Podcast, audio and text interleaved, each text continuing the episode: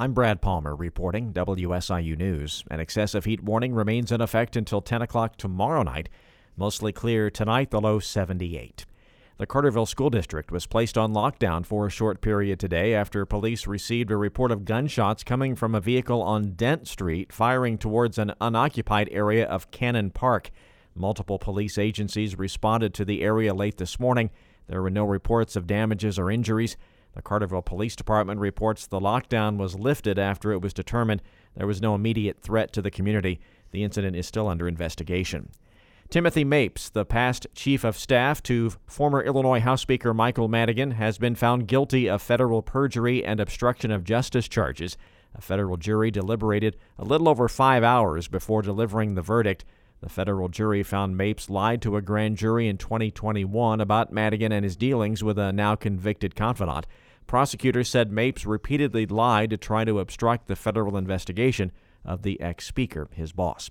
A high ranking staffer in Illinois State University's College of Education has been charged with sexually assaulting a child. 52 year old Alan Bates of Bloomington is director of ISU's School of Teaching and Learning. He was indicted on four counts of predatory criminal sexual assault. He was arrested on campus Wednesday afternoon.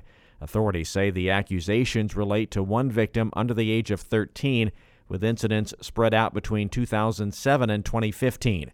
Police say the charges are not related to his work at ISU. The university says it's aware of the charges, but declined to say if Bates is on leave.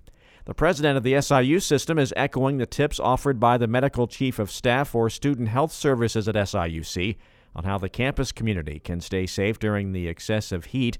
President Dan Mahoney says making smart decisions will go a long way in preventing heat related illnesses. Not being out more than you need to, and certainly if you're outside, um, not exercising, you know, and kind of really making sure you're not doing things that put your body in jeopardy. Chief of Staff Dr. Andrew Riffey says pay attention to your health and know the resources on campus if you need to seek medical care from the heat. The Student Health Center is open Monday through Friday from 8 a.m. until 4:30 p.m.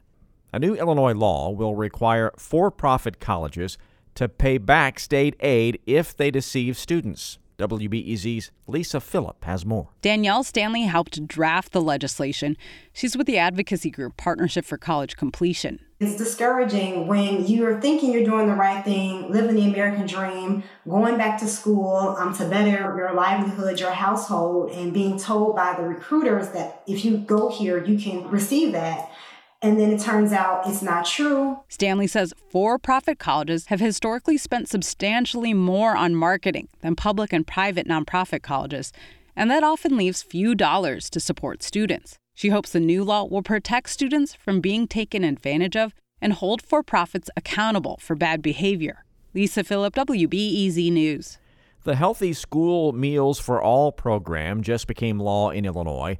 Students have been eligible for free meals during the past few pandemic years, but that federal funding is gone now.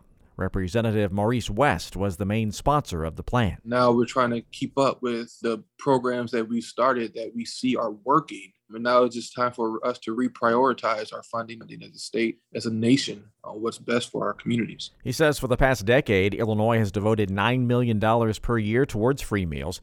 This fall, he says they'll be looking for over $100 million. West says that would allow all schools with over a quarter low income students to participate in federal free meal programs like the Community Eligibility Provision Healthy School Meals for All, started as a pilot program in the Chicagoland. West has access to free meals, helps students perform academically, and engage socially at school. And it also lowers the stigma associated with being from a low income household. I'm Brad Palmer reporting WSIU News.